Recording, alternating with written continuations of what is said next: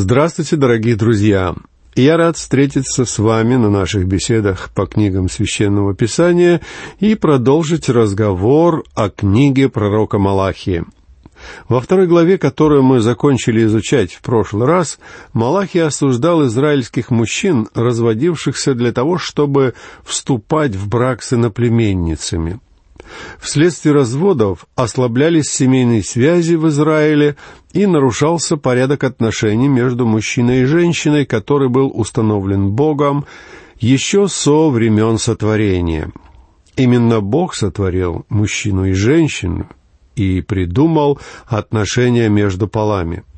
Бог сотворил чудо, но человек, в силу своей испорченности, извратил половые отношения и стал использовать их не во благо себе, а во вред. И развод оказался одним из способов извратить то, что Бог задумал во благо и на пользу людей.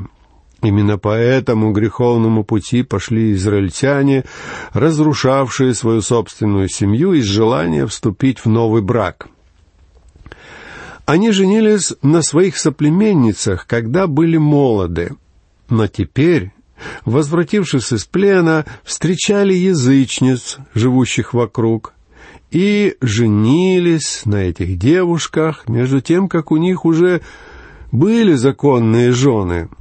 Когда-то давно эти люди стояли перед священником и заключали завет со своей женой, клянясь ей в верности, но теперь они вероломно нарушают обещания.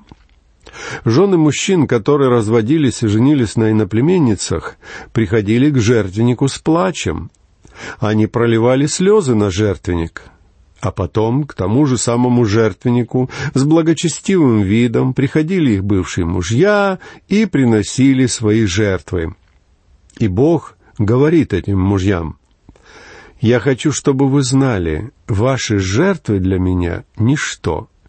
Напрасно вы их приносите. Но израильтяне оскорблены тем, что Бог не принимает их жертв. Они говорят, почему он не принимает эту жертву? Я принес ему такого славного, жирного ягненка.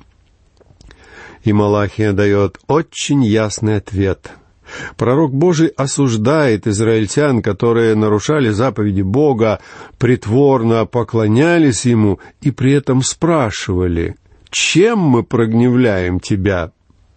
Бог через Малахию отвечает израильтянам, «Мне надоели ваши долгие и внешне благочестивые молитвы. Мне надоели ваши лжесвидетельства. Вы меня утомляете».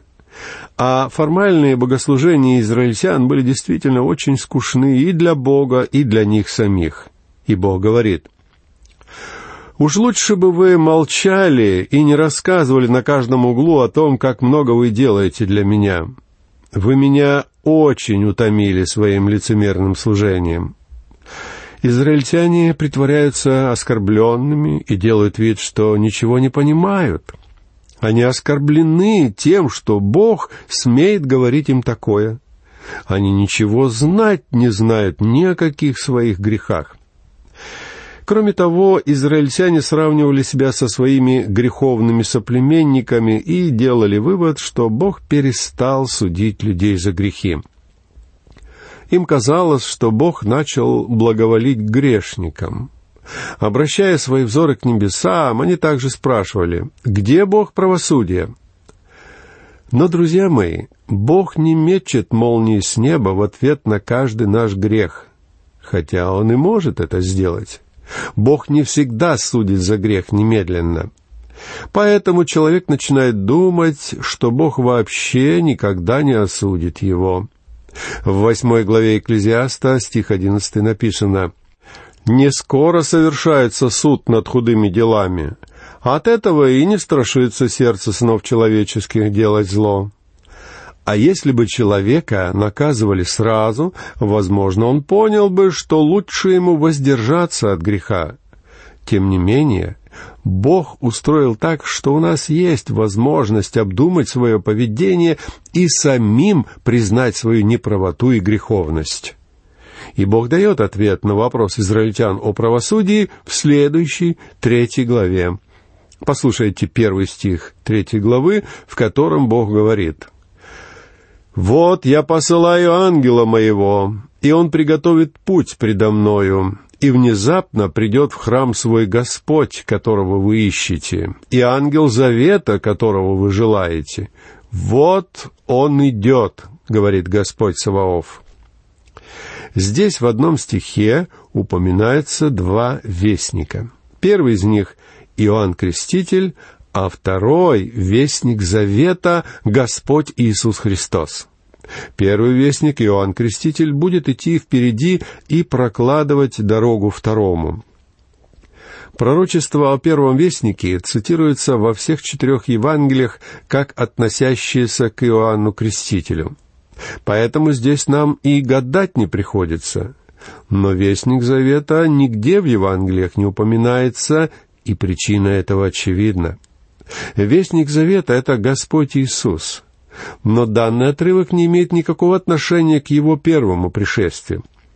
Здесь говорится о его пришествии не в благодати и не в качестве искупителя, но в качестве судьи, который учредит свое царство и подавит бунт на земле.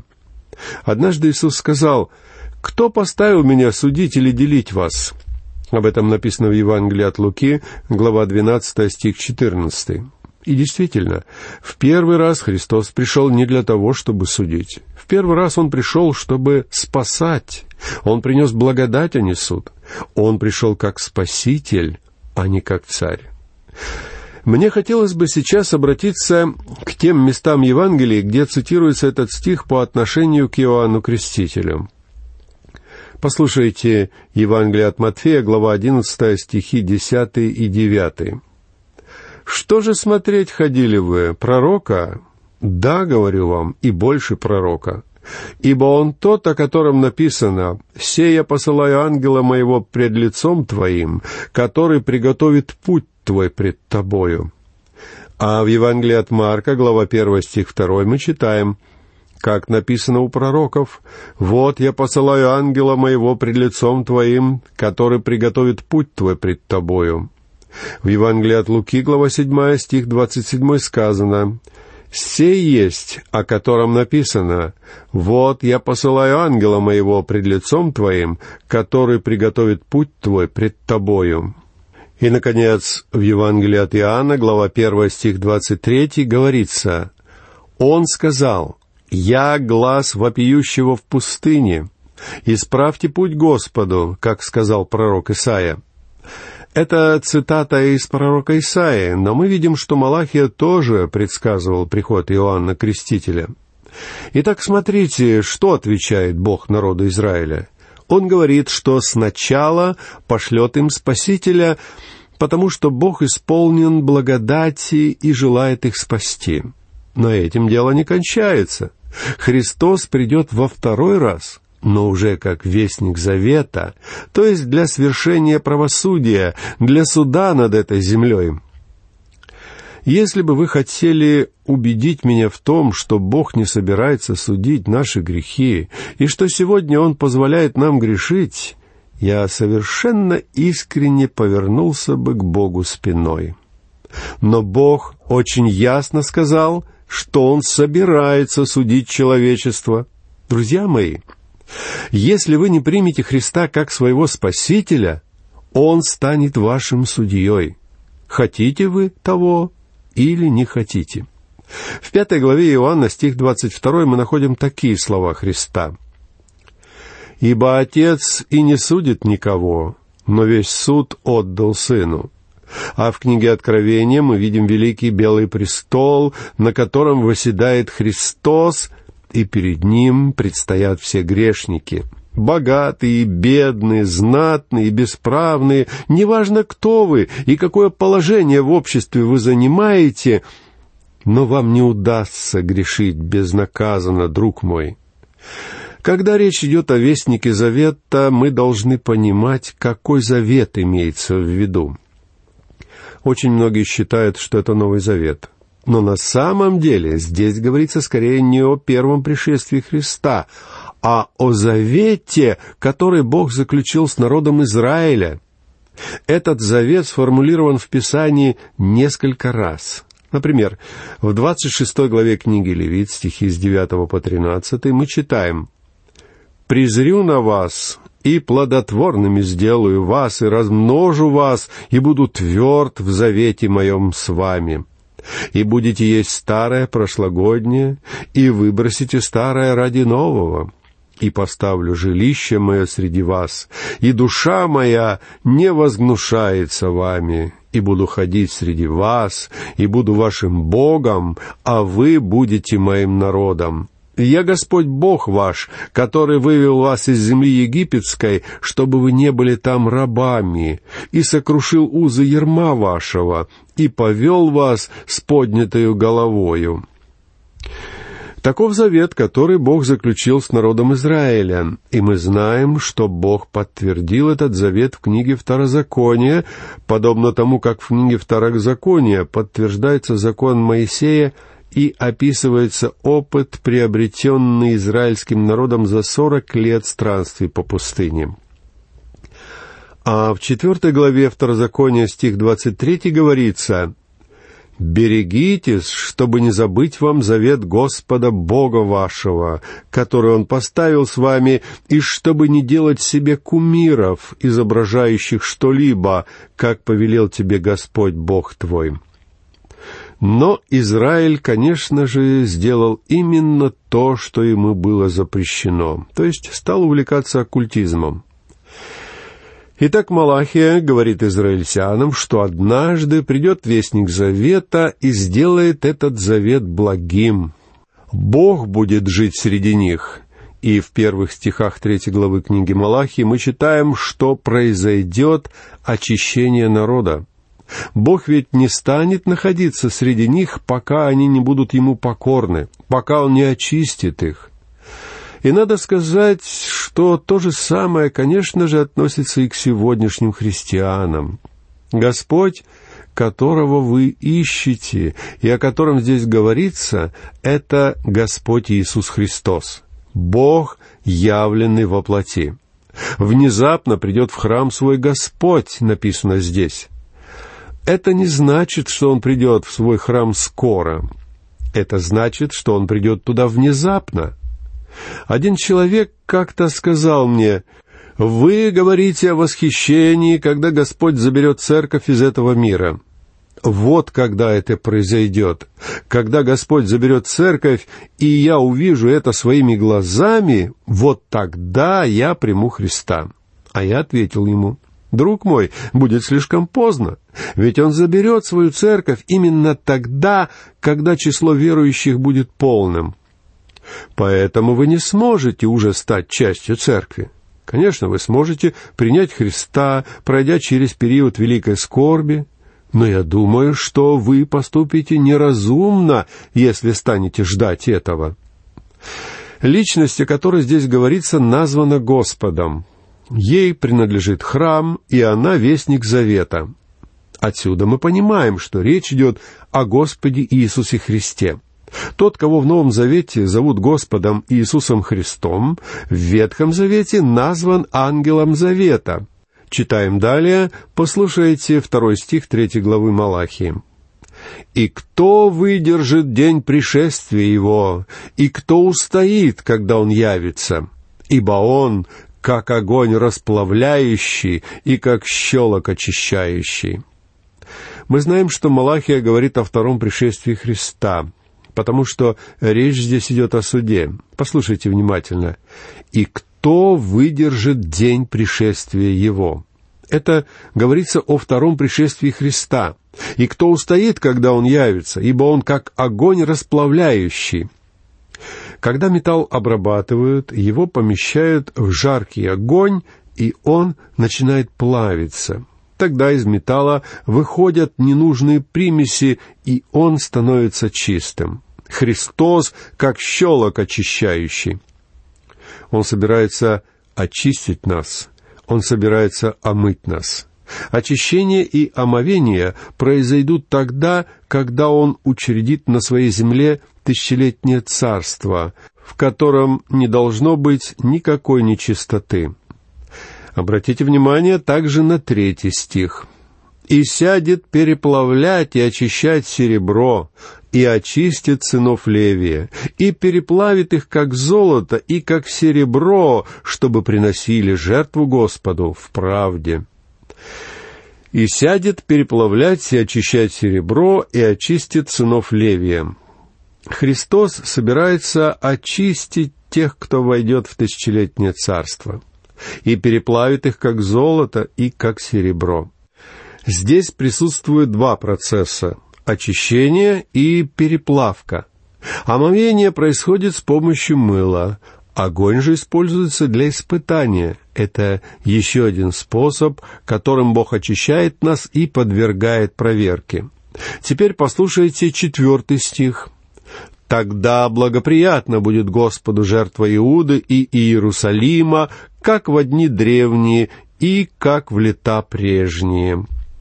Тогда благоприятно будет Господу жертва Иуды и Иерусалима.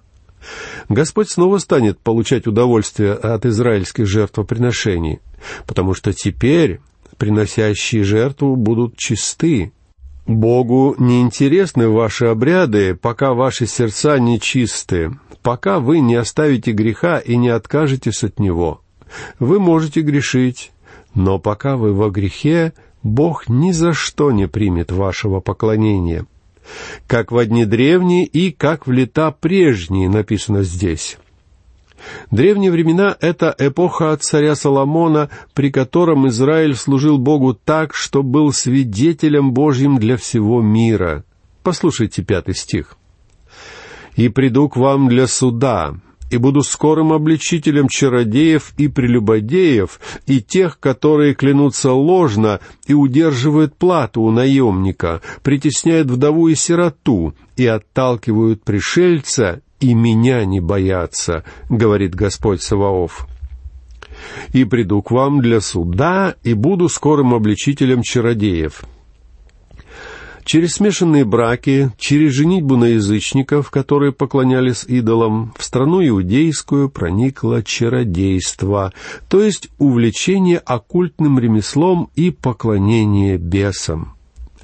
Для того, чтобы заполнить огромный духовный вакуум, сегодня многие увлекаются оккультизмом. Вот почему так популярны фильмы вроде «Изгоняющий дьявола», и христиане должны серьезно задуматься. Ведь получается, что Церкви Христовой не удается заполнить духовную пустоту в душах нынешних людей. В прочитанном отрывке упоминаются также и прелюбодеи.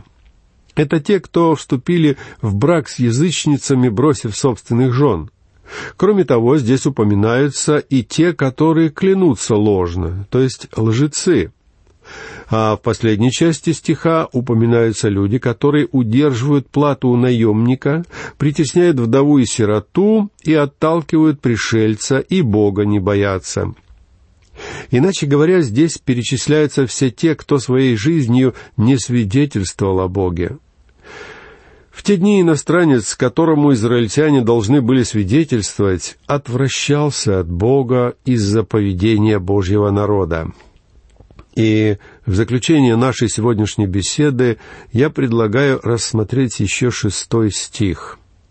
«Ибо я Господь, я не изменяюсь, посему вы, сыны Иакова, не уничтожились». Бог — это Господь суда, но Он также исполнен благодати.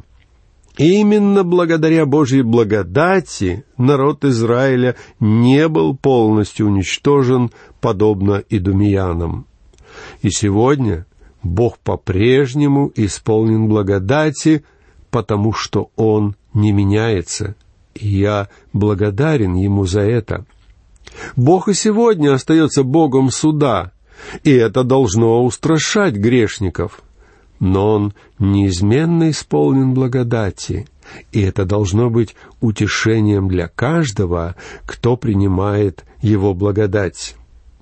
На этом суровая отповедь Бога завершается, и далее Бог приведет следующее, шестое, остроумное возражение израильтян, не желающих признавать свою греховность. Всего в книге таких возражений восемь. Мы уже рассмотрели пять из них, и в нашей следующей беседе мы обратимся к шестому. Эти люди действительно задают Богу слишком много вопросов. Бог что-то говорит им, сердится, обличает, а они требуют доказать, что они не правы. Бог выдвигает против народа восемь серьезных обвинений, а в ответ они задают восемь весьма непочтительных и высокомерных вопросов. Бог отвечает им вежливо, но выразительно. Он пытается отвратить их от пути погибели, по которому они идут.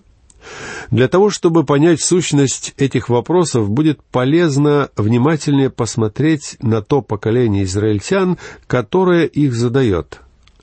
Народ Израиля семьдесят лет был в плену, а теперь остаток его вернулся в родную землю. Неохотно, из-под палки, они восстановили город и храм. Они познали тяготы и страдания рабства как их предки, которые делали кирпичи в Египте. Они, без сомнения, стенали и жаловались на свою участь.